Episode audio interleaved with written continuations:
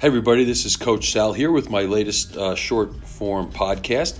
What I'm trying to do is give you a lot of information in as little amount of time as possible, hopefully in four minutes a day or even a little less. There's something I can give to you guys that'll make your workouts better or make you feel better, make you more efficient in whatever it is you're doing for your diet and or your exercise program. So today, after a couple of uh, episodes that we focused on nutrition and diet and some of the nonsense that you see there, I want to talk about one of my favorite nonsensical quote, and this is in big air quotes, uh, exercises, which are planks.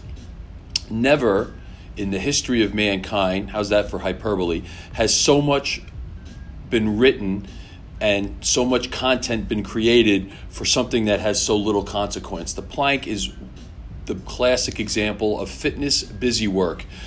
Uh, where to start? There's so many places to start, so many things I'd like to say.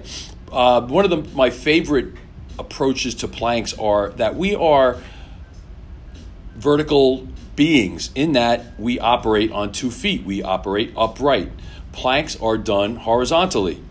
In the horizontal plane, you're lying down on your stomach or your back. We don't operate that way. In athletics, in sport and activity, unless you're a wrestler and you're not a very good wrestler, you're not spending much time on your back. So there's really not a lot of reason to spend a lot of time there. The other thing is it's a great form of stillness. Uh, humans, in case you haven't noticed, aren't very still in their day-to-day, especially when they're exercising or in engaged in a sport or any other kind of uh, recreational pursuit.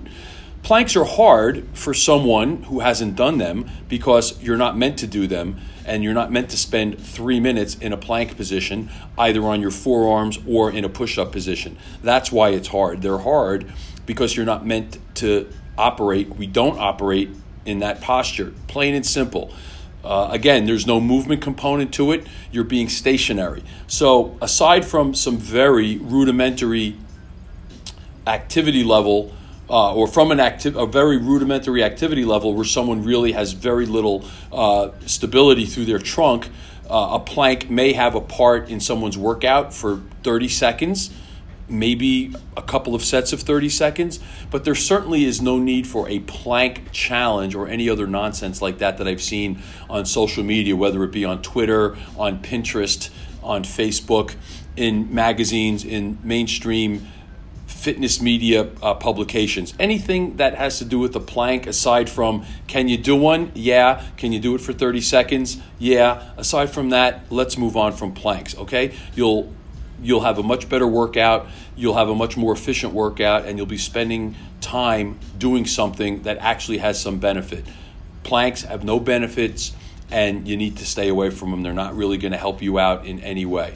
All right, I hope that was pretty clear. Some people say I have a tendency to be blunt. I think that might fit that description right there. If you have any questions or comments, feel free to hit me up on Twitter. And uh, thanks for listening. Look forward to talking to you guys again next time.